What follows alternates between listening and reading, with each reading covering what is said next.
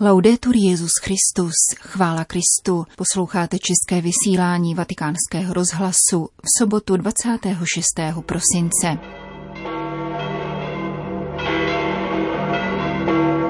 Na svátek svatého Štěpána pronesl jako obvykle papež polední promluvu před mariánskou modlitbou Anděl Páně. V přímém přenosu z knihovny Apoštolského paláce komentoval první liturgické čtení ze skutků apoštolů, popisující svědectví prvomučedníka Jeruzalémské církevní obce Štěpána. E Drazí bratři a sestry, dobrý den. Včerejší evangelium mluví o Ježíši, pravém světle, které přišlo na svět, svítí v temnotě a temnota ho nepohltila. Dnes vidíme zářit v temnotách Ježíšova světka, svatého Štěpána. Svědci vyzařují Ježíšovo světlo, nikoli své vlastní. Také církev se neskví vlastním světlem, proto staří otcové církev nazývali tajemstvím měsíce. Světkové, tak jako měsíc, nezáří vlastním světlem, nýbrž odrážejí světlo Ježíšovo. Štěpán je falešně obviněn a brutálně kamenován, ale v temnotě nenávisti, v trýzni kamenování dá zazářit Ježíšovu světlu. Modlí se za svoje vrahy a odpouští jim, jako Ježíš na kříži. Je to první mučedník, čili první svědek, první z řady bratří a sester, kteří až do dneška neustále vnášejí světlo do temnot, na zlo odpovídají dobrem, nepřistupují na násilí a lež, ale spirálu nenávisti prolamují mírností lásky. Tito světkové rozjasňují boží jitra v nocích tohoto světa. Ma come si diventa testimoni? Jak se však stát svědky? Následováním Ježíše, zrcadlením jeho světla. Taková je cesta každého křesťana, následování Ježíše, čerpání jeho světla. Svatý Štěpán nám dává příklad. Ježíš přišel, aby sloužil, nikoli proto, aby si nechal sloužit. I Štěpán žije, aby sloužil, nikoli proto, aby si nechal sloužit. Stává se jáhnem, tedy diakonem, který sloužil při stole. Snaží se následovat pána každý den a činí tak i na konci. Je zajat jako Ježíš, odsouzen a zabit za městem a jako Ježíš se modlí a odpouští. Během kamenování říká, pane, nepřičítej jim tento hřích. Štěpán je svědkem, protože se připodobňuje Ježíši. Mohla by však vyvstat otázka, jsou takováto svědectví o dobrotě opravdu prospěšná ve světě, kde se rozmáhá zloba? K čemu je modlitba a odpuštění? Jen kvůli krásnému příkladu? K čemu je to dobré? Nikoli, je zde mnohem více. Odhalí to jedna podrobnost. Jedním z těch, za které se Štěpán modlil a kterým odpustil, byl, jak praví text, mladý muž jménem Šavel, který plně schvaloval, že ho zabili. Krátce poté boží milostí Šavel konvertuje, je oslněn Ježíšovým světlem, přijímá je, obrací se a stává se Pavlem, největším misionářem v dějinách. Pravý Pavel se rodí z boží milosti, ale skrze Štěpánovo odpuštění a jeho svědectví. To je zárodkem jeho konverze. Je to důkaz, že skutky lásky mění dějiny, i ty drobné, skryté a každodenní. Bůh totiž řídí dějiny pokornou odvahou těch, kdo se modlí, prokazují lásku a odpouštějí. Skrze mnoho skrytých svědců, tak říkajíc svědců odvedle, skrytých svědků života, kteří nepatrnými gesty lásky mění dějiny. I pro nás platí, že máme být Ježíšovými svědky. Pán si přeje, abychom ze svého života učinili mimořádné dílo prostřednictvím obyčejných každodenních gest. Tam, kde žijeme, v rodině, v práci, kdekoliv, jsme povoláni být Ježíšovými svědky, být jenom světlem darovaného úsměvu, světlem, které není naše, nýbrž Ježíšovo, a být jen odmítáním náznaku klepů a klevet. A potom zjistíme-li něco nepatřičného, pak se na místo kritiky, nadsti utrhání a hořekování modleme za toho, kdo pochybil a za dotyčnou obtíž A když doma vznikne nějaká diskuse, zkusme ji na místo hledání převahy stlumit, znovu začít a odpouštět tomu, kdo nás urazil. Jsou to drobné úkony, avšak mění dějiny, protože otevírají dveře a okna Ježíšovu světlu. Svatý Štěpán odpovídal na kameny nenávisti, slovy odpuštění. Tak měnil dějiny. I my můžeme každý den měnit zlo na dobro, jak praví jedno hezké přísloví. Jedné jako palma, na kterou házejí kameny, ale která schazuje datle. Dnes se modleme za ty, kdo jsou pro následování pro jméno Ježíš. Je jich mnoho, bohužel. Je jich více než v prvních dobách církve. Svěřme paně Marii tyto svoje bratry a sestry, kteří odpovídají na útisk umírněností a jako praví Ježíšovi světkové přemáhají zlo dobrem. V závěru papež František objasnil, proč se k polední mariánské modlitbě nesetkal s věřícími schromážděnými na svatopetrském náměstí. Důvodem je zákaz vycházení. Zároveň poděkoval za vánoční blahopřání z celého světa. V těchto dnech jsem obdržel blahopřání z Říma a dalších částí světa. Není možné každému odpovídat, ale využívám toho, abych nyní vyjádřil svůj vděk, zejména za dar modlitby, kterou mi věnujete a kterou rád oplácím.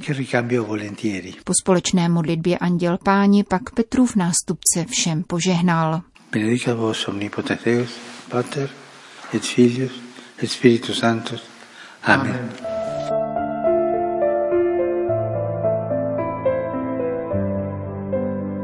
V druhé části našeho dnešního pořadu vám nabízíme homílii k nedělnímu svátku svaté rodiny, kterou připravil otec Pavel Ambros.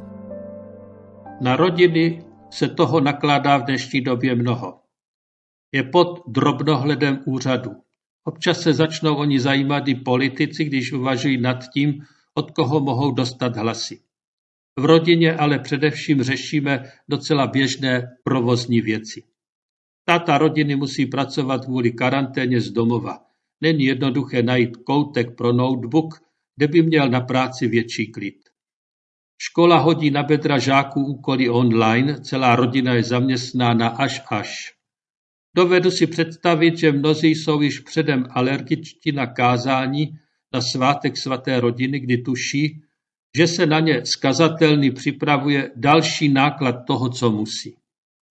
Je omylem se domnívat, že Boží slovo přináší na prvním místě povinnosti. Boží slovo otevírá pohled Boží na náš život. Můžeme v něm číst útěšné ujištění, co a jak s námi Bůh prožívá. Není ten, kdo břemena dává, ale spolu s námi nese. Duchovní význam dnešního svátku slavený vždy v oktávu Vánoc úzce souvisí s tajemstvím narození Krista. Když se díváme do jesliček, můžeme zůstat u povrchního pohledu. Co vidíme? Lidské dítě. V jehož růstu objevujeme Božího syna. Vidíme přechod od lidského k božskému. Čtem jsme naroubováni do života Krista a celý život člověka je přechodem od biologického k duchovnímu, od tělesného k duchovnímu. Starý život těla se vždy znovu bude snažit zvítězit nad duchem, ale z tohoto důvodu se Kristus vtěril, stělesnil. A naší cestou je toto vytrhávání se z pohledu na život jen jako život čistě pozemský znamená nepřetržitý přechod od tělesné lásky k lásce duchovní, svobodné přátelství. Pokud by byl středem našeho života život podle těla, máme v rukou jen polovinu člověka, ne jeho úplnost. Pokud je naším středem duch, vtahuje náš život do života Božího. A ten nutně zahrnuje tělo v jeho vlastním životě. Život podle ducha je realizován pouze zahrnutím života těla. Skutečně je realizován v těle a skrze tělo. Samotná rodina je místem, kde se životy pozemské a nebeské spojují. Svátost manželství není jen smlouva se seznamem práv a povinností. Je svátosti, posvěcuje. Jak? Manželé jsou si dáni Bohem, aby si vzájemně pomáhali vykořeňovat své sobectví. Nemůže zůstat jen místem sebeobětování se pro druhé, nýbrž také je místem sebeodevzdání, sebedarování. Když nadešel čas očišťování podle Mojžíšova zákona, přinesli Ježíše do Jeruzaléma, aby ho představili pánu, jak je psáno v zákoně páně. Je to paradox. Kristus, boží syn, se podrobuje zákonu, který je člověku dán. Rodina nazarecká prožívá poté přechod od zákona k milosti, aby pochopila, že milost přišla v něm a překonala zákon Mojžíšův. Proč jde Marie a Josef do chrámu? Aby se očistili. Je to divné, protože sama o sobě musela být po porodu očištěna pouze žena. Navíc se podrobí náboženským předpisům, aniž by to měli zapotřebí. Ale tento poněkud rigorózní přístup, aby splnili vše, co zákon říká, je přivádí k duchu. Simeon představuje plot Kristova příchodu, církev plnou ducha. Je potřebné je promýšlet jako v paradoxu. Přísná výchova versus svoboda ducha. Rodiče stále stojí před hledáním míry mezi povinností a svobodou. Cílem však není poslušnost, ale svoboda dětí božích. Proto se rodič ptá, když toto přikazují, chci, aby mé dítě za deset let se rozhodovalo v síle ducha ve světě, který je plný zkoušek lidsky zralé svobody? Ještě zajímavější je setkání s Anou.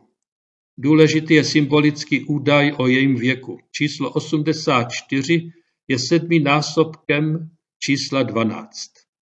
Představuje úplnost kmenů Jakobových. Byla vdaná sedm let a poté už ne. Už nepatřila ke svému kmeni, ale pánu.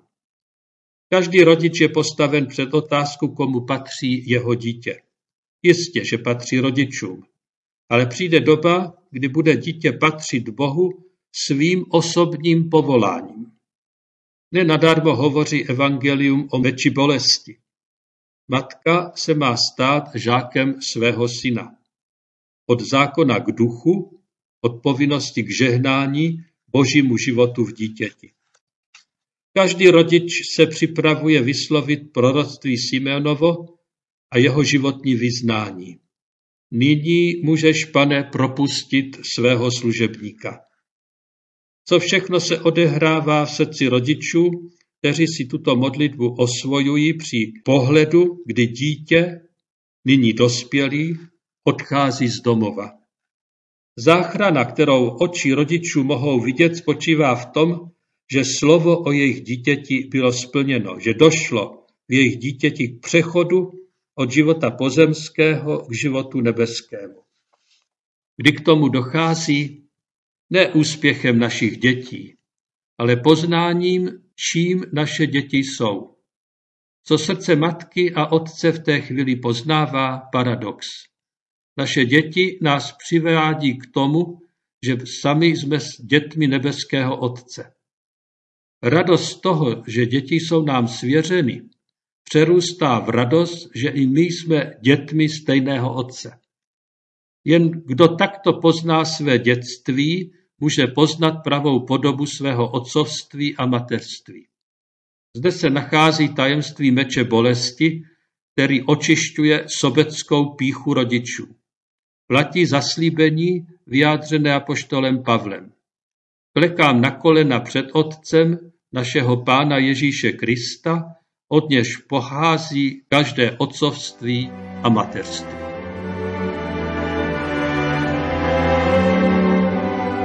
Hovořil otec Pavel Ambros.